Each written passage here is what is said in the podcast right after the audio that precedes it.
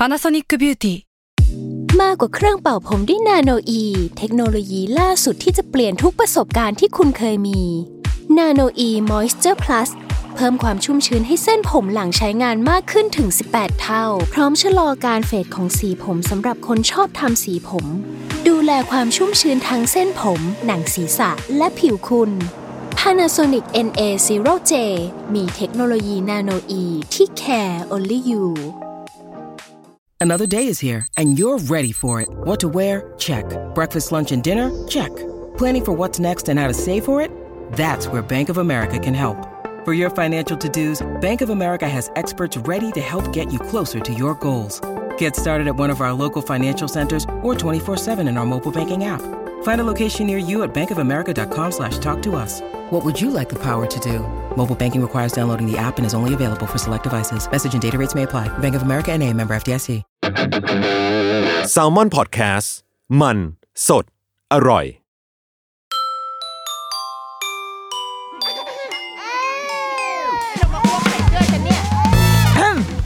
เดอะรุกี้มัมคุณแม่มือสมัครเลี้ยงกับนิดนก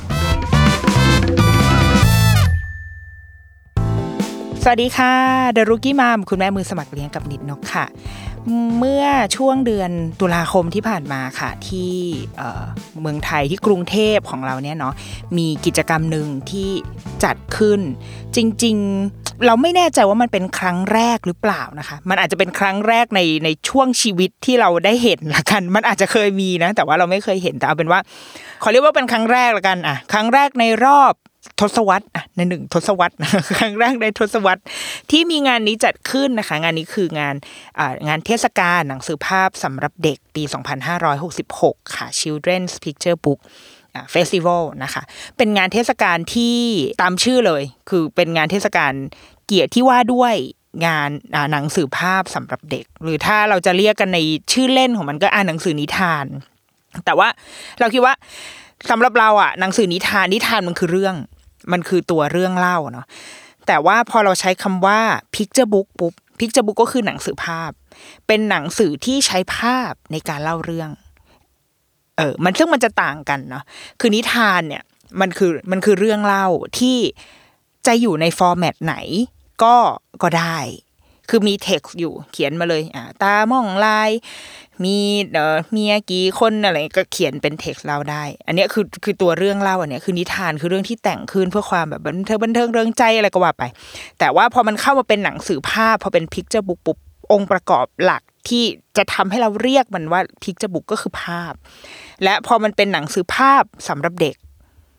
มันก็คือตัวงานภาพเนี้ยมันจะต้องสื่อสารกับเด็ก นี่คือเหตุผลว่าทำไมหลังๆมานี้เวลาเราเขียนนะคะ จะพยายามใช้ใช้เองนะ คือเราไม่แน่ใจว่าเทคนิคข้อเธอมันควรจะเขียนยังไง แต่ว่า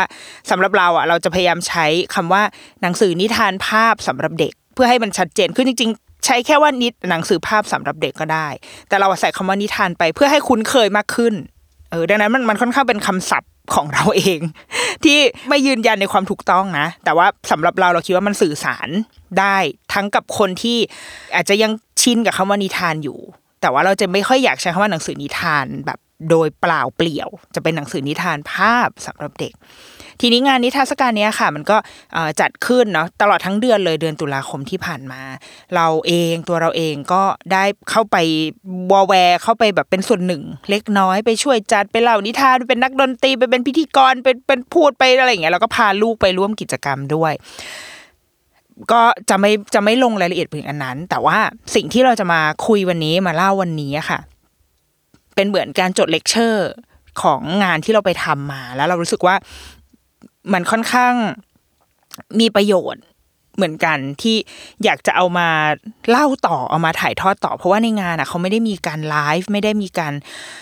บันทึกวิดีโออะไรเลย ก็คือพูดไอ้ session ใด ๆ ที่พูดกันไปในวันนั้นเนี่ยค่ะ ก็จะมีเฉพาะคนที่เข้าร่วม ประมาณยี่สิบสามสิบคนนะที่ได้ฟังแล้วมันก็มันก็จบลงไปแค่นั้น เราเลยเสียดายเหมือนกัน กับบางอย่างที่เราได้ได้ฟังอาจารย์ได้ฟังคนนู้นคนนี้พูดแล้วมันมันค่อนข้างมีประโยชน์ แล้วเราคิดว่าเราเอามาเล่าต่อได้สำหรับอันที่เราจะมาคุยวันนี้เนาะมันเป็นมันเกิดสืบเนื่องมาจากวงเสวนาที่เราไปเป็น moderator ให้ค่ะ ชื่ออ่าวงเสวนาเนี้ยเป็นหัวข้อหัวข้อเป็นเกี่ยวกับห้องสมุด เพราะว่าในงานเนี่ยเขาก็มองว่าห้องสมุดก็คือ องค์คาพยพหนึ่งของวงการหนังสือภาพสำหรับเด็กด้วย คือมันมีผู้ผลิตก็คือผู้สร้างนะสำหรับพิมพ์ทั้งหลายแหละมีนักเขียน นักวาด มีโรงพิมพ์ มีผู้ซื้อคุณคุณพ่อคุณแม่ มีเด็ก ๆ มีคุณครูแล้ว ห้องสมุดก็อาจจะเป็นหนึ่งในหน่วยที่เข้ามามีบทบาทในการส่งเสริม การใช้หนังสือภาพสำหรับเด็กให้กับเด็กๆ และคุณครูและคุณพ่อคุณแม่ด้วย ดังนั้นในสัปดาห์นั้นที่เราไปอะค่ะ มันก็จะเป็นสัปดาห์ที่กิจกรรม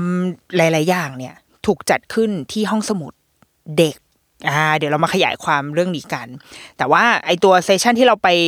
คุยเนี่ย ชื่อหัวข้อมันคือ อนาคตห้องสมุดสื่อกลางการเรียนรู้ของเด็กปฐมวัยอ่าอันนี้คือคือตัวงานที่เราไป คุยในวันนั้นนะคะ ซึ่งวิทยากรที่ร่วมพูดคุยในวันนั้นเนี่ยก็จะมีท่านแรกก็คือคุณสุทธาทิพย์ทัชยพงศ์เป็นผู้อำนวยการห้องสมุดดารุณบรรณาลัย ถ้าเกิดว่าพอคุณพ่อคุณแม่หลายคนอาจจะคุ้นเคยชื่อนี้เนาะห้องสมุดดารุณบรรณาลัย ถือว่าเป็นห้องสมุดหนังสือเด็ก แห่งแรก และแห่งเดียว เราพูดแบบนั้นได้ไหมนะ ได้หรือเปล่า เออ น่าจะได้มั้ง เอาเป็นว่า เออเป็นแห่งแรกแห่งเดียวแล้วกันอะฉันเบียวใส่ไปเลยว่าน่าจะใช่ก็คือห้องสมุดดารุณบรรณาลัยเนี่ยเป็นห้องสมุดสำหรับเด็กโดยเฉพาะเข้าไปข้างในคือจะมีแต่หนังสือเด็ก ทั้งภาษาส่วนใหญ่ก็เป็นภาษาไทยมีภาษาอังกฤษแล้วก็ภาษาอื่น ๆด้วยนะคะ ตั้งอยู่ข้างๆกับที่จัดงานเลย งานหนังสือภาพสำหรับเด็กเนี่ยจัดที่ TCDC อยู่ที่ไปรษณีย์บางรัก ส่วนดารุณบรรณาลัยค่ะ เดินข้ามซอยคือมันอยู่ข้างๆกันเลยอะคือมีซอยเล็ก ๆ ซอยวัดม่วงแค ขวางกันเพียงเดินข้ามซอยเดินเข้าไปก็คือเจอห้องสมุด ห้องสมุดดารุณบรรณาลัยเป็นยังไงเดี๋ยวเรามาว่ากันเนาะอันนี้ก็คือวิทยากรท่านแรก คนที่สองก็คืออาจารย์อัชราประดิษฐ์หลายๆคนอาจจะคุ้นชื่อ เพราะว่าเห็นชื่ออาจารย์อะอยู่ในหน้าปกหนังสือนิทานหลาย ๆ เล่ม เช่นหนังสือนิทานของมูลนิธิเอ่า SCG ก็จะมีชื่ออาจารย์อยู่ อาจารย์ชราประดิษฐ์เป็นอาจารย์ประจำสาขาวิชาวรรณกรรมสำหรับเด็กคณะมนุษยศาสตร์มศว แล้วก็ท่านสุดท้ายก็คือคุณหมอแพมนะคะ คุณปุษยบันสวนคีรีนะคะ เป็นเจ้าของเพจหมอแพมชวนอ่านที่หมอแพมก็ทำงานงานเขียนทำงานรณรงค์อ่าแล้วก็ตอนนี้ก็เข้าไปเป็นเหมือนคณะกรรมการเกี่ยวกับเรื่องการส่งเสริมการอ่านการใช้หนังสือในเด็ก ๆ ด้วย ก็คืออยู่ในวงการแวดวงนี้จริง ๆ แล้วก็มีเราที่เข้าไปขอชวนนั่งคุยด้วยอะไรเงี้ยประเด็นในวันนั้นอะหลักๆ ของคนที่มาฟังในวันนั้นนะคะจะเป็น คุณครูเป็นคนที่ทำงานกับเด็กซะเป็นส่วนใหญ่ มีคุณพ่อคุณแม่อยู่บ้าง แต่ว่าเราสำหรับเรานะ เราคิดว่าด้วยความที่รายการเราอะมันอาจจะเป็นคุณพ่อคุณแม่เยอะ บางประเด็นอะพ่อแม่ก็จะรู้สึกว่าบูฉันต้องรู้ขนาดนี้เลยเหรอ คือแบบไม่ใช่ครูไม่ใช่ใครห้องสมุงห้องสมุดอะไรทั้งนั้น แต่ว่าต้องรู้ขนาดนี้เลยเหรอ เราพบว่ามันมีบางแง่มุมที่มันแตะโดนเราได้ ชวนให้เรามองเห็นความสำคัญของห้องสมุดหรืออีเวนต์หนังสือภาพสำหรับเด็กได้มากขึ้นอะไรเงี้ยเดี๋ยวเราจะค่อย ๆมาเล่าให้ฟังกัน อยากเริ่มต้นที่ตัวห้องสมุดดารุณบรรณาลัยก่อนค่ะ คือคุณสุธาทิพย์เนี่ยหรือว่าคุณสุธาทิพย์ก็เล่าให้ฟังว่า ตัวห้องสมุดดารุณบรรณาลัยอะคือจริงๆตัวพื้นฐานของคุณสุธาทิพย์อะคือแกทำมูลนิธิมาก่อน แล้วก็ไปได้ มีเพื่อนเนาะคุณพรณนงค์อาจารย์พรณนงนิยมค้าอาจารย์พรณนงนิยมค้าเป็นนักแปลอ่านิทานที่เราแบบคุ้นเคยกันมาก โดยเฉพาะอย่างยิ่งหนังสือนิทานภาษาญี่ปุ่นสำนักพิมพ์ ตอนนั้นมันน่าจะแพรวเพื่อนเด็กอะเราไม่แน่ใจพอมันเป็นอมรินคิด แล้วมันยังมีงานอาจารย์พิมพ์อยู่หรือเปล่า แต่ว่ามันคือตั้งแต่สมัยแบบแพรวเพื่อนเด็กอย่างนั้นเลย เป็นรุ่นแบบเก่ากึกโบราณ แล้วก็อาจารย์จะแปลนิทานภาษาญี่ปุ่นมาเป็นภาษาไทยได้แบบ สวยงามมาก มีมีการใช้เสียงมีแบบ ดึงยังยังรักษาไวยากรณ์แบบญี่ปุ่นอะวิธีการการใช้คำการความตั้งใจของนักเขียนญี่ปุ่น อาจารย์ยังเก็บ ไอตัวความตั้งใจพวกนั้นอะเจตนารมณ์นักเขียนอะแต่ถอดมาเป็นภาษาไทยได้อยู่ เป็นนักแปลที่เราคิดว่า หาได้ยากมาก ในในสมัยนี้คือการแปลจริงมันม่มันไม่ได้ยากนะคือมีมีภาษาญี่ปุ่นอยู่แปลภาษาไทยมันก็แปลได้แหละ แต่มันมีเจตนารมณ์บางอย่างของผู้เขียนอะมันมีความตั้งใจการใช้เสียงโดยเฉพาะอย่างยิ่งญี่ปุ่นอะ มันจะใช้เสียงเยอะมาก มันจะมีความหลากหลายของเสียงที่ที่แทนค่าเข้าไปในคำเราจะสังเกตหนังสือนิทานอย่างเช่น กุริกุระเนี่ยเป็นหนังสือที่เล่นกับเสียงเยอะมาก และเวอร์ชันที่แปลภาษาไทยก็ยังรักษาจิตเจตนารมณ์ของนักเขียนภาษาญี่ปุ่นเอาไว้ได้ อาจารย์พรณนงค์ก็เป็นคนที่คลุกคลีอยู่ในวงการหนังสือเด็ก ก็มาร่วมมือกันอาจารย์ก็บอกว่าเฮ้ยเราน่าจะทำห้องสมุด เราควรจะทำห้องสมุดสำหรับอ่าเด็กขึ้นมาอ่าแล้วก็มีการแบบขอหาทงหาทุนอะไรกันเขียนเพื่อไปหาทุน แล้วก็ตัวห้องสมุดดารุณบรรณาลัยเนี่ยจริงๆมันเป็นตึกเก่าแล้วค่ะตั้งแต่สมัยแบบรัชกาลซัมติงอะเนาะจำจำตัวเนื้อหาตรงนั้นไม่ได้ละ อยู่ในเขตของ สถาบันราชานุกูลอะไรประมาณเนี้ยค่ะมันมันมันเป็นสถาบันแบบหนึ่งอะทางการแพทย์อะเนาะตั้งอยู่ตรงนั้น คือเป็นเป็นอาคารที่สังกัดอยู่ในนั้น ทีนี้อาคารนี้มันเก่าแล้ว เขาก็ต้องการการรีโนเวทก็มีการขอทุนอย่างงู้นอย่างนี้จนสุดท้ายอะก็ได้มาเป็นห้องสมุดดารุณบรรณาลัย ชื่อดารุณบรรณาลัยเนี่ยได้รับพระราชทานมาจากสมเด็จพระเทพ ทรงตังให้เหมือนกับเขียนไปบอกว่าเอ้ยเรากำลังจะมีห้องสมุดอันนี้นะที่เป็นห้องสมุดสำหรับเด็กโดยเฉพาะเลย ขอพระราชทานชื่อหน่อย ท่านก็เลยทรงพระราชทานชื่อนี้มาให้ดารุณบรรณาลัยก็คือตรงตามเป๊ะเลยค่ะดารุณคือเด็กบรรณาลัยคือห้องสมุด แปลก็คือห้องสมุดเด็กอ่าสวยงามใช่ไหมตัวห้องสมุดนี้เท่าที่เท่าที่คุณสุธาทิพเล่าให้ฟัง ผ่านร้อนผ่านหนาว เยอะมาก เพราะว่าการสนับสนุนก็อาจจะไม่ได้ไม่ได้มีมากมายอะไร คือยังรันในในลักษณะของบูรณิธิอยู่ หนังสือหลักๆ คือจะได้รับมาจากสำนักพิมพ์ที่ส่งมาให้ แต่ว่าห้องสมุดไม่ได้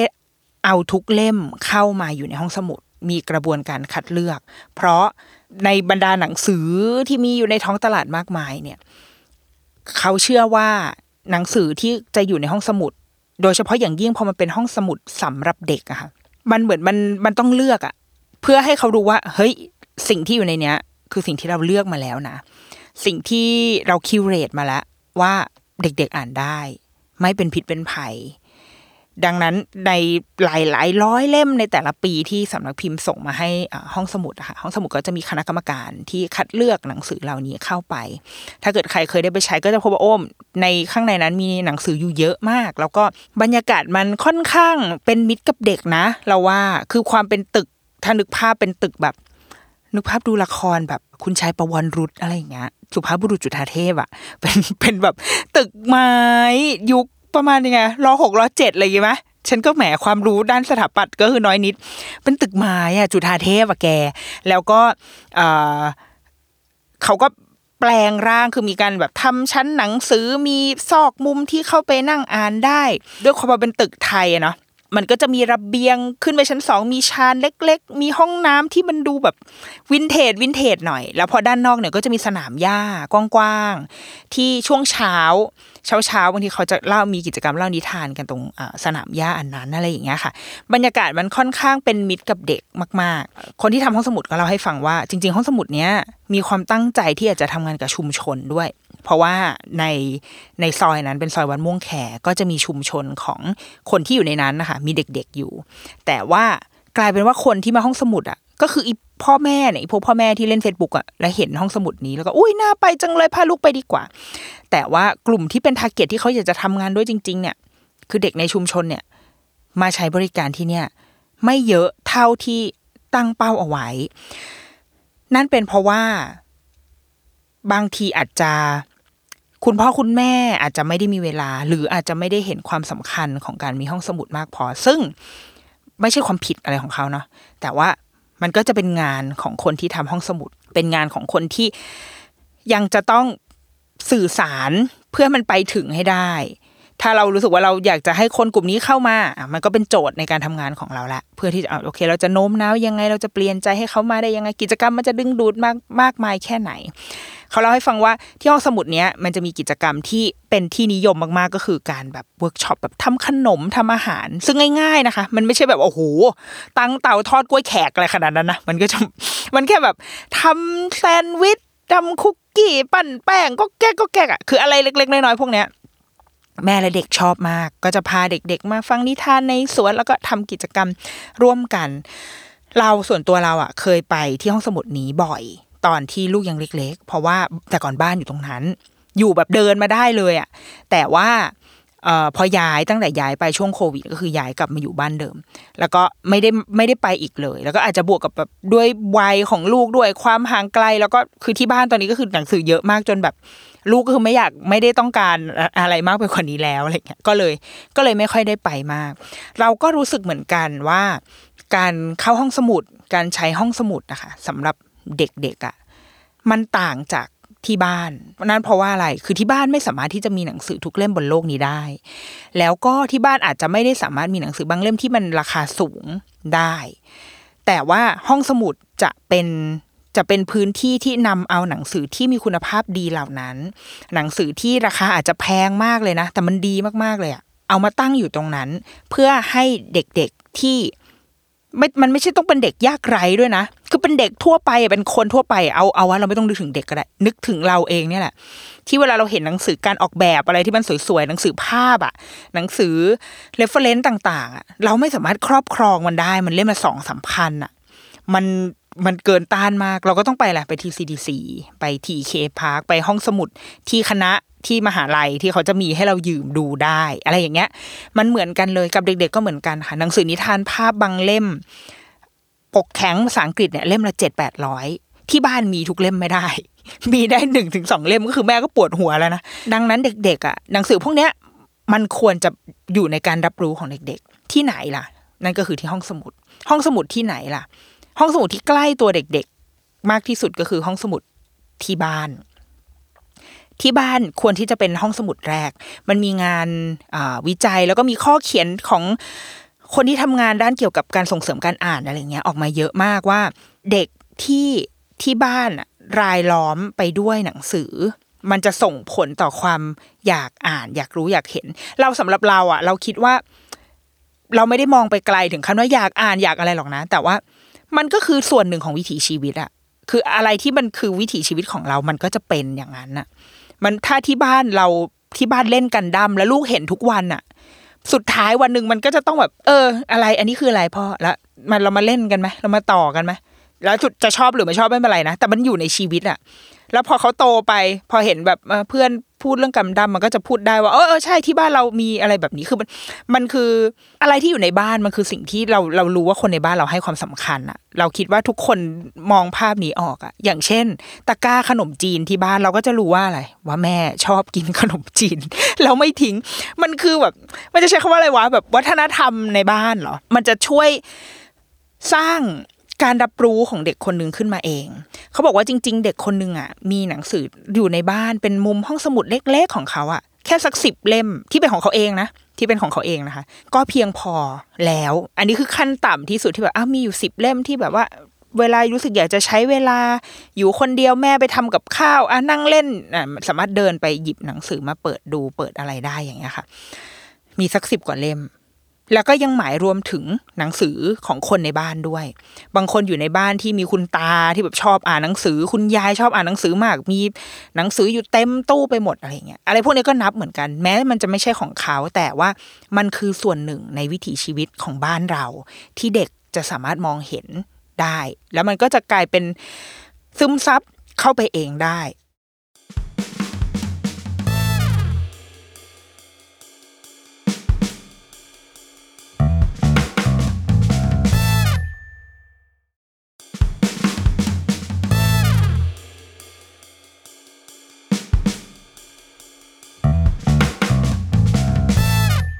ทีนี้ประโยชน์ของการมีหนังสือ อันนี้เราเรากำลังพูดในขั้นแรกก่อนนะครับ อยู่ในบ้าน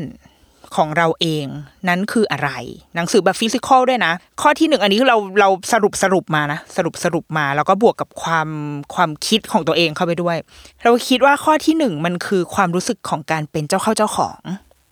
คนเราอะ มันต้องเป็นเจ้าของอะ ของมันต้องมีอะนึกออกไหมมันเราว่าเราพอเราโตเป็นผู้ใหญ่เราจะรู้ว่าเรา การได้เป็นเจ้าของสิ่งนี้อะมันมันดีแค่ไหน หนังสือบางเล่มเด็กได้อ่านในห้องสมุด เคยไปอ่านกับเพื่อน เคยไปเห็นอยู่ข้างนอกหรืออะไรก็ตาม แต่พอมันได้ครอบครองสิ่งนี้เองอะค่ะ เราจะรู้สึกว่าเราจะกลับมาดูมาอ่านมาเปิดอีกทีอะเมื่อไหร่ก็ได้ แล้วมันเป็นคุณค่าทางใจ มันคือความรู้สึกว่า เฮ้ยสิ่งนี้เป็นของเรานะ เราเราเราเป็นเจ้าของมันว่ะ และการที่มันอยู่ตรงนั้นนะคะการที่มันตั้งอยู่ตรงนั้น มันคืออำนาจในการเข้าถึงของเขาเอง ที่เขาเป็นอาจารย์วันนั้นอาจารย์อัชราประดิษฐ์พูดว่า การที่เด็กมีหนังสืออยู่ในอยู่ในบ้านหนังสือแบบฟิสิกอลอยู่ในบ้านอะตัวเขาอะเป็นนายของหนังสือ ก็คือเขาซึ่งซึ่งเราเห็นภาพอันนี้มาก ยกตัวอย่างเช่น เวลาเราอ่า ไม่ตื่น เวลาแบบวันหยุด เราจะแบบนอนแล้วก็คือนอน แม่จะนอน แล้วลูกเนี่ย เวลาที่เขาตื่นก่อนอะหลังๆพอเขาโตแล้วอะค่ะ พอประมาณเนี่ยห้าหกขวบพอเขาโตแล้ว ถ้าเขาตื่นก่อนอะเขาเคยพยายามจะปลุกแม่ เคยพยายามจะมาแบบไอ้แม่ตื่นเดี๋ยวนี้ แล้วนั้นก็พบว่าไม่มีประโยชน์ เพราะว่าแม่ก็คือ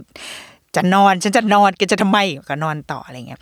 หลังๆมาเขาก็เลยเลิกละคือรู้แล้วว่าแบบปลุกไปแม่ก็ไม่ตื่น ดังนั้น แต่เขาตื่นแล้วอะแล้วเขาจะทำยังไงดี สิ่งที่เขาทำก็คือเขาก็จะลุกขึ้นมาแล้วเขาก็จะหยิบหนังสือที่เราวางเอาไว้ตรงเตียงเขาอะตรงเตียงนอนเขาจะมีชั้นหนังสืออยู่ เขาก็จะหยิบมาเปิดแบบเปิดดูไปเรื่อยๆ คือเขาอ่านหนังสือไม่ออกหรอก แต่ว่าเปิดดูเปิดอ่านเปิดแบบรีวิสิตมันอะมันคือการแบบดูภาพดูอะไรไปเรื่อยๆ ใช้เวลากับสิ่งนี้ได้ โดยที่ไม่ต้องให้ใครมาช่วย ไม่ต้องเรียกว่าแบบแม่หยิบอันนี้ให้หน่อย เพราะว่า เขาเดินไปหยิบมันเองได้ มันอยู่ในวิสัยที่เขาจะสามารถหยิบมาได้ เนี่ยมันคือการที่เขาอะเป็นนายของหนังสือ สิ่งเนี้ยมันคือภาพของความแบบอินดิเพนเดนต์ความสามารถที่จะจดจ่อแล้วใช้เวลาค่าเวลาได้โดยอยู่กับหนังสือ โดยไม่ได้สำคัญว่าเขาจะอ่านออกหรือไม่ออกนะ แต่ว่าเขาสามารถใช้มันได้ อะไรแบบนี้ค่ะ มันคือมันคือข้อดีของการที่มีหนังสือรายล้อมอยู่ในบ้าน แล้วก็นั่นก็ยังหมายถึงการ การรับเข้าผ่านทางสายตาด้วยซ้ำการเห็นหน้าปก หนังสือที่สวยๆนั่นเป็นเหตุผลว่าทำไมหนังสือเด็กถึงต้องสวย เพราะว่าความตั้งใจของคนที่ทำหนังสือเด็กเขามองว่า การที่เด็กจะรับเอาอะไรเข้าไปในชีวิตอะมันควรจะต้องสวยงาม ควรจะต้องประณีต ดังนั้นภาพที่อยู่ในหนังสือก็คือมันจะเป็นภาพงานศิลปะ เป็นภาพที่เราทรีตว่าเด็กๆกำลังดูไปเดินงานศิลปะ โดยที่ไม่ต้องไป แต่ว่ามันถูกพิมพ์อยู่ในหนังสือเล่มหนึ่งแล้ว ถูกสร้างมาโดยผ่านกระบวนการที่ประณีตสร้างสรรค์ และคิดทุกอย่างมาเป็นอย่างดีแล้ว อันนี้คือสำหรับหนังสือเด็กที่ดี ที่เราควรจะเอามาวางไว้ในบ้าน มันเป็นของแต่งบ้านได้นะหนังสือเด็กหลายเล่มอะค่ะหนังสือหนังสือภาพสำหรับเด็ก หลายๆเล่มคือสวยพอที่จะแบบหันปกมาแล้วก็แบบแต่งบ้านถ่ายรูปลงไอจีสวยได้เลย ดังนั้น ประโยชน์สำหรับผู้ใหญ่ก็คือเป็นของแต่งบ้าน แต่สำหรับเด็กก็คือ มันก็คือการซึมซับเอาสิ่งที่สวยงามเข้าไปในสายตาเขา แล้วมันก็จะเข้าไปเป็นต้นทุนไปเป็นวัตถุดิบอยู่ในชีวิตเขานั่นแหละ ใครวันหนึ่งที่เป็นต้นทุนความแบบสุนทรีย์อะที่อยู่ในชีวิตเขา วันหนึ่งถ้าเขาจะต้องผลิตงานอะไรขึ้นมาสักอย่าง ไม่ว่าจะเป็นนักวาดภาพหรือไม่เป็นนะคือจะเป็นเด็กสายศิลป์หรือเด็กสายวิทย์หรือเด็กสายอะไรก็ตาม แต่ทั้งหมดนี้มันคือรสนิยมอะที่มันจะ ที่มันอยู่ข้างในตัวเขาที่เราจะไม่มีวันรู้หรอกว่า โตขึ้นไปแล้วเขาจะเขาจะดึงมันไปใช้ในแง่ไหนบ้าง นี่ห้องสมุดชั้นแรก ทีนี้ห้องสมุดชั้นเนี้ย แน่นอนว่ามันมีเรื่องของความ ความพร้อมของแต่ละครอบครัว การให้ความสำคัญ ความเข้าใจ และยังรวมไปถึงเงิน เพราะว่าการซื้อหนังสือ ปกแข็ง 250 บาทขึ้น ปกอ่อนโอเค เล่มละร้อยกว่าบาท แต่ว่าปกอ่อนก็คือความไม่ทนความอะไรก็ตาม หนังสือที่มีคุณภาพหลาย ๆ เล่มก็ราคาสูงมากทีเดียว ทั้งหมดเนี้ยใช้เงินของพ่อแม่ทั้งนั้น มันจะมีเด็กที่ตกหล่นไปในระหว่างทางแน่ ๆ บางทีพ่อแม่เห็นความสำคัญนะ แต่ไม่มีเงินอะคือมันไม่สามารถเข้าถึงได้มันไม่สามารถโทษได้นะว่าแบบเฮ้ยเขาทำไมเขาไม่อ่านหนังสือให้ลูกฟังอะไรเงี้ยบางคนเขารู้นะเว้ยแต่ว่ามันไม่มีอะ คือไม่มีเงินที่จะซื้ออะสิ่งสำคัญคือต้องกินข้าวให้อิ่มก่อน ต้องอยู่ในมีบ้านให้อยู่ก่อน แล้วค่อยว่ากันไหมเรื่องหนังสือการชนต่อมาที่มันจะมารองรับตะข่ายถัดมาค่ะ ก็คือโรงเรียนสิ่งที่อยู่ใกล้เด็กๆขึ้นมามากขึ้น อันนี้เราจะพูดในแง่เด็กที่เข้าโรงเรียนแล้ว เดี๋ยวนี้ก็คือเข้ากันสามขวบก็เข้าแล้วเนาะโรงเรียนก็จะมีห้องสมุดในแต่ละโรงเรียนอยู่ แต่ว่าห้องสมุดในโรงเรียนอะ เราไม่รู้ว่าแต่ละคนเราเติบโตกันมาห้องในห้องสมุดแบบไหนเนอะแต่ว่าภาพของการใช้ห้องสมุด เอาว่าสำหรับคนรุ่นเราละกัน มันคือที่เก็บตำรามันคือที่เก็บหนังสืออ้างอิง ที่เก็บหนังสือเวลาที่เราจะใช้ในการทำรายงาน มันคือแหล่งแห่งความรู้ เออ มันมันคือแบบ มันคือที่แห่งความรู้อะ คือถ้าเราจะทำรายงานเราก็ต้องเอาเข้าห้องสมุดแล้วไปหาหนังสือมาอะทำอ่างองอ่างอิงอะไรเงี้ย ซึ่งมันก็ใช่นะมันก็คือ มันก็ยังคงเป็นฟังก์ชันนั้นอยู่ แต่ว่า เราเคยเล่าเราเล่าสิ่งนี้ในในวันนั้นที่เราคุยกันนะครับว่าห้องสมุดที่โรงเรียนเราอะเราชอบมาก ๆ เพราะเขาแยกเอาห้องสมุดเด็กสำหรับเด็กประถมต้นป .1 ถึงป .3 อะแยกมาเป็นอีกห้องสมุดหนึ่งเลย แล้วตั้งอยู่ในเรือนไม้คล้ายๆอารมณ์ดารุนบรรณาลัยเนี่ยแหละเป็นตึกไม้เก่าๆมันเป็นเป็นเรือนเจ้า อะ แกเป็นเรือนแบบเรือนหม่อมเจ้า อะ มันก็จุฑาเทพไหมจุฑาเทพเป็นเรือนไม้ซากแล้วก็แบบตกแต่งแบบ ยุโรปยุโรปหน่อยอะมันก็จะขัดแย้งกันนิดนึงนะเป็นเรือนไม้ แต่ว่ามีไทยๆแล้วก็ยุโรปกูไม่รู้แล้วอธิบายไม่ถูก แต่เป็นว่ามันเป็นอีเรือนเนี่ยแหละ แล้วเราก็เข้าไปในห้องสมุดเนี้ย คือตอนเที่ยงเราชอบไปห้องสมุดมาก เพราะว่าคุณครูอะคือนึกภาพตึกจุฑาเทพเนาะแต่ว่าคุณครูอะเอาแบบหมอนอะหมอนสีสีอะสีแดง สีชมพู สีเหลืองอะไรอย่างเงี้ย มาวางเอาไว้ มีมีเบาะรองนั่ง นิ่มๆอะวางเต็มไปหมด แล้วก็มีโต๊ะโต๊ะญี่ปุ่นเตี้ยๆกระจัดกระจายกันไป มีเหมือนเป็นเขาเรียกอะไรเป็นโรงละครเล็กๆอะค่ะที่มีมีม่านเล็กๆเอาไว้ให้เชิดหงเชิดหุ่นอะไรอย่างเงี้ยตั้งอยู่ มีเปิดทีวีด้วย เปิดทีวีเปิดการ์ตูนให้ดูการ์ตูนแต่เป็นการ์ตูนสมัยก่อนอะมันไม่ใช่การ์ตูนว่ะ เป็นพวกรายการสมัยก่อนอะพวกผึ้งน้อยอะสโมสรผึ้งน้อย อะไรนะเจ้าขุนทองอะไรพวกเนี้ยคือเปิดไอรายการพวกเนี้ยแล้วก็การ์ตูนทอมแอนเจอรี่มันจะไม่ค่อยแฟนตาซีมากเท่าไหร่นะสำหรับการ์ตูนในยุคเราดังแล้วตอนเที่ยงก็จะมีเนี่ยกิจกรรมมีวาดรูประบายสี มีคนมาเล่านิทาน ซึ่งคุณดีโนก็คือไปอาสาสมัคร ไปสมัครเป็นนักเล่านิทานตอนเที่ยงชอบมาก ชอบไปเล่านิทานให้น้องฟัง ตอนเป็นปหนึ่งก็คือไปเล่านิทานให้พี่ฟังก็ชอบการเล่านิทาน สวัสดีค่ะวันนี้หนูมาเล่านิทานเรื่องแล้วก็เล่าให้น้องฟังเชิดหงเชิดหุ่นอะไรเงี้ยชอบมาก ดังนั้นอะ ห้องสมุดสำหรับเราในตอนนั้น อีนิดนกเด็กเนี่ย มันมีชีวิตชีวามาก นี่คือห้องสมุดสำหรับเด็กที่คิดดูอายุสามสิบกว่าแล้วเรายังจำภาพนั้นอยู่ได้เลยอะ มันคือห้องสมุดที่ที่เราไม่ไม่สัมผัสได้ถึงความแบบตึงเครียดของมัน เพราะว่าปหนึ่งถึงปสามมึงยังไม่ต้องเครียดเว้ยคือแบบมึงไปอ่านนิทานไปดูการ์ตูนมึงไปเล่นตุ๊กตามึงไประบายสี ไปทำงานประดิษฐ์เนี่ยคือห้องสมุดที่เข้าใจธรรมชาติของเด็ก แล้วเรารู้สึกว่าในยุคสามสิบปีที่แล้วอะโหคุณครูเก่งมากเลยนะ คือแสดงว่าคนสมัยนั้นเขาก้าวหน้ามากเลยนะเขารู้ว่าเด็ก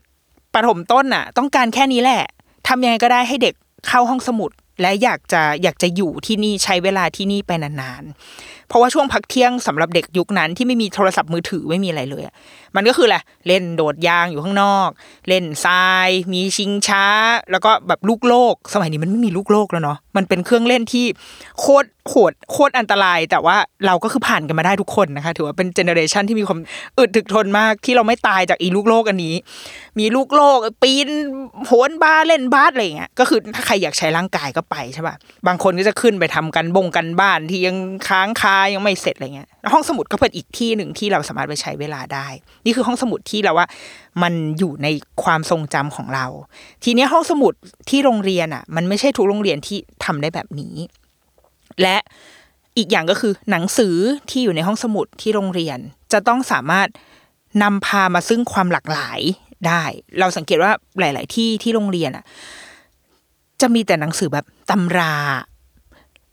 หรือว่าหนังสือแบบเชิงความรู้ขึ้นมันน้ำหนักมันเอนไปทางนั้น ด้วยว่าอาจจะรู้สึกว่าเฮ้ยก็อยู่ในโรงเรียนไงบริบทมันก็จะต้องดูเป็นแบบ เชิงวิชาการหน่อยอะไรเงี้ยแต่จริง ๆ แล้วอะหนังสือนิทาน หนังสือภาพมันยังสำคัญอยู่ เด็ก ๆ ยังหิวกระหายกับมันอยู่อะ เราก็ยังควรจะต้องมีสิ่งนี้เอาไว้ ให้เขาได้ได้ปลดปล่อย ถ้านึกภาพว่าเราเป็นเด็กมปลายที่เวลาเหนื่อยจากการเรียนแล้วไปอ่านแฟนฟิก เหนื่อยจากการเรียนแล้วไปอ่านนิยายวายอย่างเงี้ย เด็กอนุบาลอะ เด็กประถมอะมันเหนื่อยจากการเรียนแล้วอะ มันอยากจะอ่านอะไรที่มันไร้สาระบ้างไปดูภาพที่สวยๆ ไปนั่งเปิดนิทานอ่าน ตอนเด็ก ๆ เราจำได้ว่าเราชอบอ่านนิทาน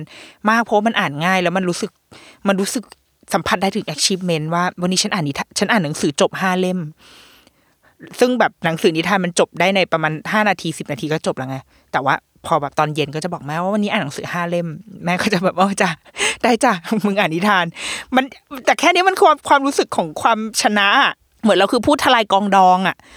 ที่พ่อโตมาก็คืออ่านไม่จบก็คือดองดองไว้นี่แหละแต่ตอนเด็กๆอะมันทำไมเราจะรู้สึกแบบนี้บ้างไม่ได้หรอวะแล้วเราจะไปปลดปล่อยตัวเองอยู่ในโลกที่เอ่อตัวละครนี้ไปซื้อข้าวให้แม่เป็นแบบมีจังรับบท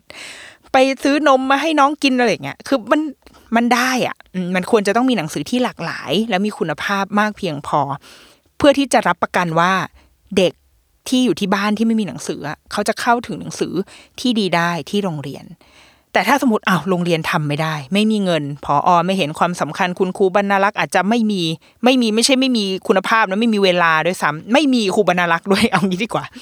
คือเป็นครูเนี่ยแหละ แม่แม่ดิฉันค่ะคือนางคือบรรณารักษ์ควบกลายเป็นครูสอนภาษาไทยสอนภาษาอังกฤษ แล้วก็บางทีก็ไปสอนเลขด้วย คือนางสอนทุกอย่างสอนยุวกาชาติด้วยนะแล้วก็บางครั้งเคยเป็นแม่ครัวด้วย นี่คือครูหนึ่งคน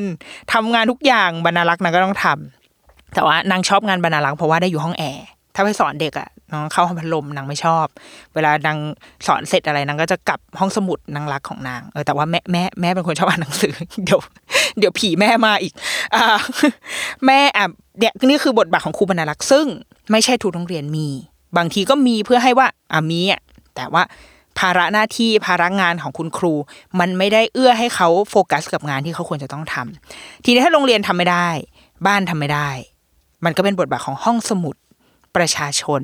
ห้องสมุดของรัฐและเอกชน ที่จะเป็นตัวเหมือนแบบตัวด่านสุดท้ายอะประกันด่านสุดท้ายที่แบบมึงหาหนังสือที่ไหนไม่ได้แล้วใช่ไหมมาที่นี่มากูมีแน่มามึงมา สิ่งเนี้ย ตอนนี้มันก็ถูกพยายามจะช่วยกันผลักดันในหลาย ๆ ในหลาย ๆ ที่ ตอนนั้นเราเคยคุยกับอย่างครูจุ้ยอย่างเงี้ยเคยผลักดันเรื่องของหนังสือที่จะเข้าไปในศูนย์พัฒนาเด็กเล็ก เพราะว่าถือว่ามันเป็น มันเป็นหน่วยย่อยที่สุดอะที่มันใกล้ใกล้กับเด็กแม่และเด็กในชุมชนมาก ๆ โดยที่เราคัดหนังสือที่ดีๆ เข้าไป แล้วก็บวกกับการอบรมคุณครู อบรมผู้ใช้ว่าเราจะใช้หนังสือเหล่านี้แบบไหนดีนะเล่ายังไงดีไม่ให้ไปขัดกัน เรียนรู้ไม่ต้องไปถามตลอดว่ายังไงข้อคิดคืออะไรอะไรเงี้ยไม่ต้องเล่าเล่านิทานเนี่ยทำยังไง เราจะทำยังไงให้มันสนุกทำให้เด็ก ๆ อยู่กับเราได้ โครงการเนี้ยมันก็ถูกผลักดันขึ้นมา มีห้องสมุดชุมชนที่มันมีอยู่แล้วแต่ว่า เราเคยไปบางที่ก็คือ มันแบบมันก็เศร้าๆอะ มันก็เป็นห้องสมุดที่ไปวันเสาร์ไม่เปิดแล้วแบบเปิดวันเปิดในเวลาราชการ เวลาราชการกูทำงาน ลูกไปโรงเรียน แล้วกูจะไปเอาห้องสมุดที่ไหนมันนึกออกไหมมันแบบห้องสมุดอะมันทำไมวะ อยากไปในตอนวันเสาร์อาทิตย์ไม่มีห้องสมุดให้ไปอะไรอย่างเงี้ย คือมันเป็นวิธีคิดวิธีบริหารจัดการที่บางทีอาจจะไม่ได้ เชื่อมโยงสอดคล้องไปกับแบบวิถีชีวิตของคน แล้วก็หนังสือข้างในนั้น ก็อาจจะเป็นปัญหาเดียวกันกับโรงเรียนก็เป็นไปได้ค่ะว่า เราคิดว่ามันคือ mindset ของการคิดว่าเราจะมีห้องสมุดไปทำไม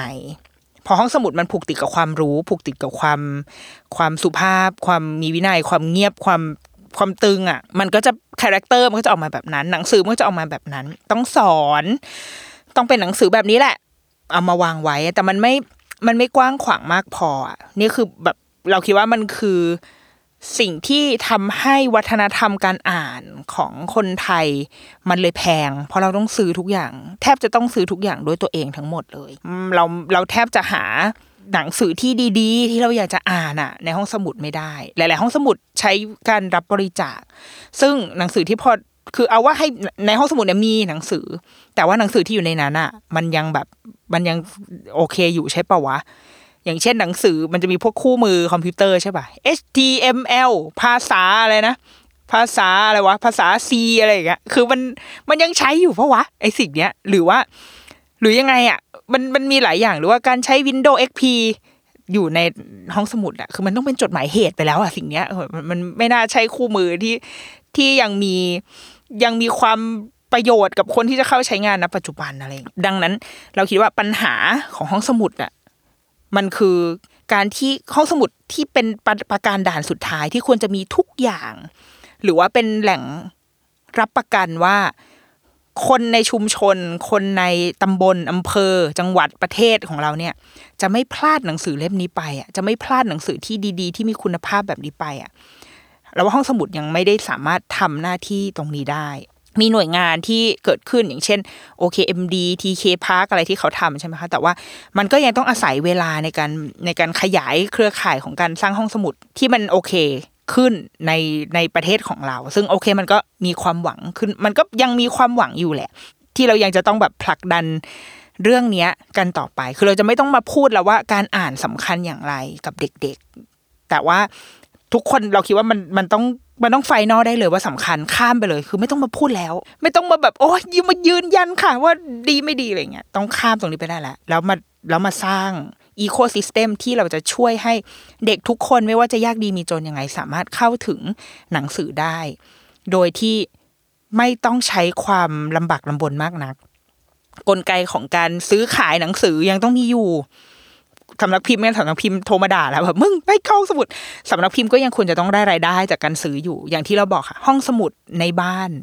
ควรจะเป็นประการด่านแรก เด็ก ๆ ควรจะมีโอกาสเข้าถึงหนังสือที่เป็นของเขาเอง โดยที่ไม่จำเป็นต้องเยอะมากเป็นร้อยเป็นพันเล่มหรอกนะมีสิบยี่สิบเล่ม ให้มันอยู่ในมือของเขาอะหยิบมาดูได้ เอามาให้ให้ชีวิตเขาได้ล้อมอยู่กับหนังสือมีได้แต่ในขณะเดียวกันเขาต้องสามารถเข้าถึงหนังสือที่มีคุณภาพดี หลากหลายกว้างขวาง แพงแค่ไหนก็ไม่รู้แหละ แต่ห้องสมุดจะมีบริการเอาไว้ให้เขาได้ สิ่งนี้ก็ยังคงจำเป็นอยู่ หนังสือมันก็เลยมีความสำคัญ เราต้องปรับทัศนคติหรือว่าปรับภาพของการอ่านหนังสือ ให้ได้ก่อนว่า การอ่านหนังสือไม่ใช่การอ่านออก การที่เด็กคนนึงจะได้ใช้เวลากับหนังสือภาพ หนังสือนิทานเนี่ย มันคือ สิ่งสำคัญที่สุดที่หลาย ๆ คนพูดตรงกันก็คือ มันคือการสร้างสายสัมพันธ์ คุณหมอแพมบอกว่า หนังสือมันก็วางอยู่ตรงนั้นอะคือหนังสือมีอยู่ทุกที่ แต่ว่ามันเป็นมันเป็นสิ่งที่แปลกมากที่มันต้องมีคนอ่านอะ มันไม่ใช่สิ่งที่วางอยู่เฉยๆแล้วเด็กเด็กจะรับรู้มันได้อะมันต้องมีคนอ่านให้เขาฟัง แล้วเมื่อไหร่ก็ตามที่มีคนอ่านให้เขาฟังนั่นแหละคือสายสัมพันธ์ที่เกิดขึ้น จะเป็นคุณพ่อคุณแม่ก็ได้ เป็นปู่ย่าตายาย ลุงป้าน้าอา ป้าข้างบ้าน คุณครู ผู้ใหญ่สักคนหนึ่งที่เดินมาแล้วบอกว่าเฮ้ยอ่านนิทานให้ฟัง มันเป็นหนทางที่ง่ายมาก ๆ ในการสร้างสายสัมพันธ์กับเด็กได้ เวลาเราแบบเจอเด็ก ๆ ที่วันนี้มันจะต้องอยู่ด้วยกันอะคือวันนี้กูจะต้องอยู่กับมึงทั้งวันอะไรเงี้ยบางทีเราก็จะเริ่มต้นด้วยนิทานก่อน เอ้ย อ่านนิทานไหมหรือหยิบขึ้นมาอ่านบางทีเขาก็จะเดินมา ดู มันจะเป็นแบบหนทางที่ง่ายที่สุด เพราะว่ามันได้อยู่ใกล้กันการอ่านนิทานมันต้องอยู่ใกล้กัน มันได้ยินเสียงกัน แล้วบางทีมันก็จะมี reaction ต่อกัน เพราะแล้วเวลาเวลาเล่าแล้วหนังสือมันสนุกอะเขาก็จะชี้ชวนกันอ่านแบบเอ้ยอันนี้อะมันมันได้สร้างบทสนทนาแล้วมันต่อยอด มันสร้างความไว้วางใจได้ ดังนั้นการมีหนังสืออยู่ในบ้านอยู่ในพื้นที่อยู่ในอะไรก็ตาม ต้องมีคนอ่านให้เด็กฟังหลายคนบอกว่าเด็กอ่านออกแล้วอะก็ไม่ต้องอ่านให้ฟังแล้วเลยได้ไหม ในหนังสือเรื่อง Read Aloud Handbook ค่ะ คุณจิมเทรลิสเขาบอกว่า สิ่งที่อาจจะแบบแย่พอๆกับการไม่อ่านหนังสือให้เด็กฟังก็คือการเลิกอ่านหนังสือเร็วเกินไป เพราะว่าบางทีเราก็จะเห็นว่าโอ้เด็กอ่านได้แล้วนี่เอางั้นมึงเชิญตามสบายอ่านเลยจ้ากูไปละอะไรเงี้ยเพราะว่าเราไม่ได้อยากได้ content ในนั้นอะ content ในนั้นก็ส่วนหนึ่งนะแล้วแต่เป้าหมาย แต่ว่าในแง่การใช้งานในบ้านในแง่พ่อแม่ หรือว่าคุณครูหรืออะไรก็ตามอะค่ะถ้าเรายังรู้สึกว่าเรายังอยากได้สายสัมพันธ์อะ การอ่านให้เขาฟังมันคือการเชื่อมสายสัมพันธ์อย่างหนึ่ง มันคือการการยังคือมันดีออกนะ การที่มีใครอ่านอะไรให้เราฟังอะคือเราไม่ต้องอ่านเองเราทำอย่างอื่นไปด้วยได้ไงเราก็นั่งทำเหมือนเรานั่งฟังพอดแคสต์อย่างเงี้ยเหมือนเรานั่งฟังแบบเอ่อคนอ่านหนังสืออะไอพวกเขาเรียกอะไรนะหนังสือเสียงอะเออ ก็คือเสียงมันก็เป็นแอมเบียนไปใช่ไหมเราก็นั่งทำนู่นทำนี่แต่เรารู้ว่ามันมีคนหนึ่งที่แบบพูดอยู่พูดให้เราฟังอยู่อะไรเงี้ยมันก็มันก็เป็นสิ่งที่ดีหรือเปล่า แล้วมันจะดีมากถ้าคนคนนั้นคือพ่อคือแม่คือผู้ใหญ่ที่เขารัก อ่านให้เขาฟังไปเรื่อยๆ การอ่านสำหรับเด็กโดยเฉพาะอย่างยิ่งในวัยที่ยังเล็กมากๆ วัยที่เขาเริ่มหัดอ่าน หรือวัยที่เราเห็นว่าเขาอ่านได้แล้วอะค่ะ มันต้องมันเป็นกระบวนการที่ใช้เขาเรียกว่าใช้ความพยายามเหมือนกันนะเพื่อที่จะอ่านหนึ่งประโยคเนี่ย มันจะต้องแบบตออัวตัว ตัวกออารอการอะไรวะโอโอโอคือมันกว่าจะได้หนึ่งคำอะคือมันต้องประกอบสร้างขึ้นมา อัธรสในการอ่านมันหายไป ความลุ้นความตื่นเต้น ความเวลาเราอ่านหนังสืออะแล้วมันแบบมันเข้าพระเข้านางอะ มันก็อยากจะอ่านต่อใช่ป่ะแต่ว่าถ้าเราสะกดไม่เป็นอะคำเนี้ยหรือว่าสมมติอ่านนิยายภาษาอังกฤษโอ้ยกำลังมันเลย ไอเชี่ยคำนี้แปลว่าอะไรวะ ต้องไปเปิดดิอย่างเงี้ย มันขาดแบบ มันขาดอัธรสอะ เออ มันดังนั้นการที่เราได้ได้ฟังเรื่องเล่าแล้วมันแบบโห มันไหลลื่นว่ะ มันไปเรื่อยๆเรื่อยๆเรื่อยๆเลย ไม่มีอุปสรรคที่เราจะต้องมานั่งสะกดคำเองอะไรเงี้ย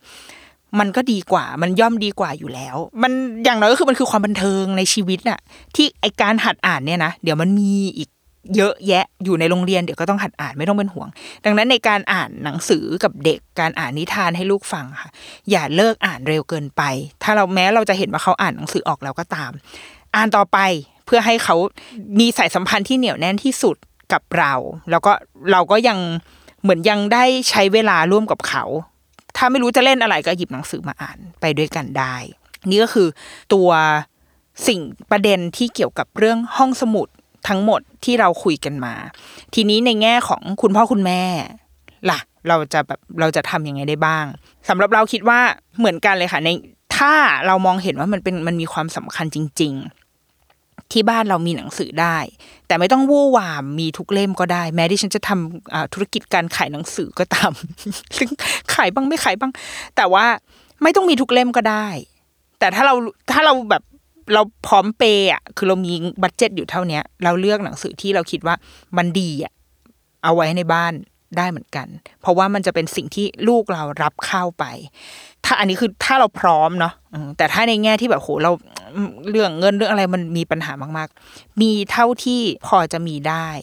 แล้วพยายามแบบ ให้ห้องสมุดเป็นหนึ่งใน ecosystem ในชีวิตเขา มันจะช่วยทำให้เขามองเห็นความเป็นไปได้ เขารู้ว่า ต่อให้ที่บ้านเขาไม่มีเขาไปที่ห้องสมุดเขาจะเข้าถึงได้อะเราชอบความรู้สึกเวลาไปห้องสมุดตรงที่ว่า เรารู้ว่าเราสามารถอ่านทั้งหมดนี้ได้โอ้ยมันมีหนังสือเล่มนี้โอ้ยมีมันอยู่ตรงนั้น แล้วมันจะอยู่ตรงนั้น ต่อให้มีคนยืมไปเดี๋ยวมันก็จะกลับมาอยู่ตรงนั้น มันแบบมันเป็น comfort zone อะของเราอะที่เราเอ้ยเรารู้ว่ามันมีถ้าฉันอยากรู้เรื่องนี้เดี๋ยวฉันจะกลับมา หรือถ้าวันนี้อยากรู้แล้วมันอยู่ตรงนั้นก็จะยืมกลับบ้าน มันแบบมันง่าย ๆ แค่นี้เลย ห้องสมุดมันเลย มันเป็นทางใจเนาะมันเป็นวัฒนธรรมทางใจ มีหนังสืออ่อภาษาอังกฤษเล่มหนึ่งค่ะเขาเขาเขียนเอาไว้เขาบอกว่า ถ้ามีโอกาสเราพาลูกไปที่ห้องสมุด แล้วก็ทำให้มันดูเป็นเรื่องเป็นราวมากขึ้นด้วยการสมัครสมาชิกให้เขา ให้เขาได้แบบถือบัตรอะเวลาเราได้เป็นสมาชิกอะไร เราจะรู้สึกแบบว่า เอ้ย ฉันแบบฉันมีสังกัดอะฉันไม่บอกว่ามันแบบมันเหมือเป็นคนสำคัญอะได้รับจดหมายข่าวอะไรอย่างเงี้ย เด็กๆเองก็ควรจะได้มีโอกาสนี้ ถ้าเราไปห้องสมุดแล้วคือ อันนี้มันเป็นหนังสือฝรั่งเนาะคือซึ่งห้องสมุดห้องสมุดอะไรมันก็มีเยอะแยะ แต่ว่าในบริบทไทยก็ทำได้เว้ยมันก็มีอยู่แหละ สมัครสมาชิกให้เขาให้เขารู้สึกว่าฉันแบบฉันมีบัตรอันนี้อยู่ ฉันเป็นสมาชิกของที่นี่ ฉันคือแก๊งนี้ แล้วก็พาเขาไปพยายามให้มันเป็นรูทีนเพื่อให้เขาได้แบบคุ้นเคยกับวัฒนธรรมการใช้ห้องสมุด ซึ่งที่โรงเรียนก็ใช้นะ แต่ว่าโอ้อยู่ที่บ้านอยู่ข้างนอกก็ได้ใช้ด้วยอะไรเงี้ยให้มันอยู่ในชีวิตประจำวันของเขาวนไปวนไปเวียนมาค่ะ มันก็จะช่วยทำให้สิ่งเนี้ยมันไม่หายไป แล้วเราคิดว่าไอการจะทำให้องสมุดในในเมืองไทยมันแบบ มันเข้มแข็งขึ้นอะ มันก็ทุกทิศทุกทางแหละ ถ้ามันนี้เราอาจจะมองว่ามันคือการ top down เนาะแต่เราว่า bottom up ก็ได้เหมือนกัน เพราะว่าถ้ามันมีคนต้องการอะ มันมีความต้องการของคนมันมีเสียงเรียกร้อง มันมีอัตราการเข้าใช้งานที่เป็นรูปธรรมมาก ๆ สมมติโอ้โหคนไปใช้ TK ปักเพิ่มขึ้น 50%ในปีนี้อย่างเงี้ยมันมีพลังในการไปของงบประมาณนะเว้ยมันแบบมันแบบเอ้ย ปีนี้คนเยอะนะ แบบขอตั้งอะไรดีอะไรเงี้ยมันช่วยได้เหมือนกัน เราจะรอให้คนข้างบนมองเห็นความสำคัญแล้วก็แบบมีนโยบายอะไรเงี้ยก็ ก็ได้ก็ส่วนหนึ่ง แต่เราว่า เอาเราอะไรที่เราทำได้เราก็ทำพาลูกไป กูจะมาเช็คอินจนกว่าแบบมึงจะขยายห้องสมุดให้โกนจนกว่ามึงจะแบบซื้อหนังสือเล่มนี้มาให้ เราคิดว่าเราอยู่ในยุคที่เสียงของผู้บริโภคเสียงของประชาชนมันค่อนข้างมีมีเสียงอะค่อนข้างมีเนื้อที่ได้ถูกรับฟัง ดังนั้นถ้าเราใช้เราเข้าไปเราส่งเสียงเราเราผลักช่วยร่วมกันผลักดันอะไรเงี้ยมันก็จะช่วยให้ ห้องสมุดของเรามันอาจจะดีขึ้นมาบ้างก็ได้เหมือนกัน ทั้งหมดนี้ก็คือเรื่องที่ว่าด้วยห้องสมุดในประเด็นวันนั้นที่เราไปคุยมานะคะมันมีเรื่องเล่าหนึ่งของคุณโทมัสริเวลา คุณโทมัสริเวลาเนี่ยเป็นชาวเม็กซิกันคนแรกที่ได้เป็นอธิการบดีมหาวิทยาลัยแคลิฟอร์เนียริเวอร์ไซด์ก็คือเป็นไม่ใช่ชาวแบบไม่ใช่ชาว Native American อะแต่ว่าเป็นชาวเม็กซิกัน เขาเป็นผู้อพยพเข้ามาอยู่ที่อเมริกา ชีวิตเขาในตอนการเป็นผู้อพยพมันไม่ง่าย แต่ว่าชีวิตของเขามันเปลี่ยนไป เกิดขึ้นได้ที่ห้องสมุดจากหนังสือชื่อว่า Thomas and the Library Lady มันเล่าอ่าเขาเขียนเอาไว้ว่า โทมัสเนี่ยอยู่ในห้องสมุด แล้วเขาจ้องแบบมองหนังสือเล่มหนึ่งอยู่นานมาก เขาแบบยืนมอง ด้วยความเหมือนแบบมันมีอะไรอยู่ในประกายตาของเขาอะบรรณารักษ์ก็เลยบอกว่า เธออยากยืมหนังสือสองเล่มนั้นใช่ไหม ฉันจะยืมสองเล่มเนี้ยให้ในชื่อของฉัน แล้วภาพตัดมาก็คือโทมัสวิ่งถือหนังสือสองเล่มเนี้ยกลับบ้านไปอย่างกระตือรือร้นแล้วก็เอาไปอวดพ่อแม่ว่า ผมแบบได้หนังสือสองเล่มนี้กลับบ้านมา ผมได้ยืมหนังสือสองเล่มนี้ แล้วหลังจากนั้นมาชีวิตเขาก็เปลี่ยนไปเลย เขารู้แล้วว่ามันมีที่ที่มันเป็นของเขา มีที่ที่มีคนมองเห็น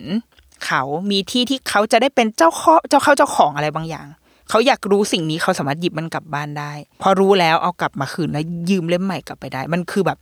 ความรู้สึกของการได้เป็นเจ้าของอะไปเรื่อยๆไปเรื่อยๆไปเรื่อยๆอย่างเงี้ยแล้วสุดท้ายชีวิตเขาก็เปลี่ยนไปจนเนี่ยแหละเขาได้เป็นชาวเม็กซิกันคนแรกที่ได้เป็นอธิการบดีมหาวิทยาลัยแคลิฟอร์เนียริเวอร์ไซด์หรืออีกคนหนึ่งก็คืออับราฮัมลินคอล์นที่โรงเรียน ที่เขาอยู่คือด้วยความที่เขาอยู่ในหมู่บ้าน Little Pigeon Creek มีแบบมีบ้านอยู่ประมาณสี่สิบหลังอะ่ะคือเป็นหมู่บ้านเล็ก ๆอะ่ะดังนั้นโรงเรียนหรือว่าในชุมชนอะ่ะมันไม่เข้าไม่สามารถเข้าถึงหนังสือที่ดีได้อยู่แล้ว ที่บ้านก็ไม่มีเหมือนกัน คือไม่สามารถเข้าถึงอะไรได้เลย จนกระทั่งแม่เลี้ยงของเขา เข้ามาในครอบครัว มาพร้อมกับหนังสือจำนวนแบบจำนวนหนึ่งเลย คือเธออ่านเขียนไม่เป็นหรอกนะ แต่ว่าเหมือนรู้อะรู้ว่าหนังสือมันดี คือเขาก็มีคือมีใจที่อยากจะอ่านแต่ว่าอ่านไม่เป็น ก็เอาหนังสือเข้ามา และส่งสิ่งเนี้ยเอาหนังสือสิ่งเนี้ยมาให้ คือเหมือนพอหนังสือมันเข้ามาอยู่ในบ้านอะอย่างที่เราบอกค่ะมันก็จะกลายเป็น เราเอาอะไรเข้าบ้านเท่ากับเราให้ความสำคัญกับสิ่งนั้นอะ พอบ้าพอหนังสือมันมาอยู่ในบ้าน เด็กชายอับราฮัมลินคอนก็เดินเข้าไปหาหนังสือ แล้วก็ลองไปหยิบไปเปิดดู แล้วเขาก็เลยรู้ว่า เฮ้ยโลกใบเนี้ย มันกว้างกว่าแค่หมู่บ้าน Little Pigeon Creek ที่เขาอยู่ แล้วมันก็เลยทำให้สิ่งเนี้ยมันเปลี่ยนความคิดเปลี่ยนเปลี่ยนมุมมองต่อโลกใบนี้ของอับราฮัมลินคอน แล้วมันก็เปลี่ยนประเทศอเมริกาไปตลอดกาล เพราะเราได้ประธานประธานาธิบดีคนแรกก็คืออับราฮัมลินคอนนั่นเองนั่นคือความสำคัญที่ว่าทำไมหนังสือการเข้าถึงหนังสือ เราถึงต้องรับประกันให้ได้ว่าเด็กๆทุกคนประชาชนของเราทุกคนไม่ว่าจะเล็กเด็กแค่ไหนเขาควรจะได้เข้าถึงหนังสือที่มีคุณภาพที่ดีได้ ไม่ว่าบ้านจะยากดีมีจนแค่ไหน แต่ที่ห้องสมุดจะมีสิ่งนั้น แล้วเขาเข้าถึงเข้าไปใช้งาน กับมันได้ มีห้องสมุดที่เป็นมิตรที่พูดคุยกับเขา ด้วยความเข้าอกเข้าใจในช่วงวัยความต้องการของแต่ละคนจริง ๆ แล้วเราว่า วัฒนธรรมการอ่านของบ้านเราอะที่เราคิดว่าจากเดิมมันมันก็แข็งแรงนะ แต่ตอนนี้มันจะแข็งแรงแบบที่เราไม่ต้องไม่ต้องพยายามด้วยตัวเองมากเกินไปนักแล้วแล้วทุกคนเราจะมันเหมือนเราเปิดประตูเพื่อกวักมือให้ทุกคนเข้ามาหามันได้ง่ายขึ้น หนังสือไม่ใช่ เรื่องของคนมีเงิน ไม่ใช่เรื่องของคนที่พร้อม แต่ทุกคนควรจะมีสิทธิ์ในการเข้าถึงการอ่านหนังสือที่ดี ๆ ได้ มาช่วยกันเนาะอะเดรุกี้มามสัปดาห์นี้สวัสดีค่ะ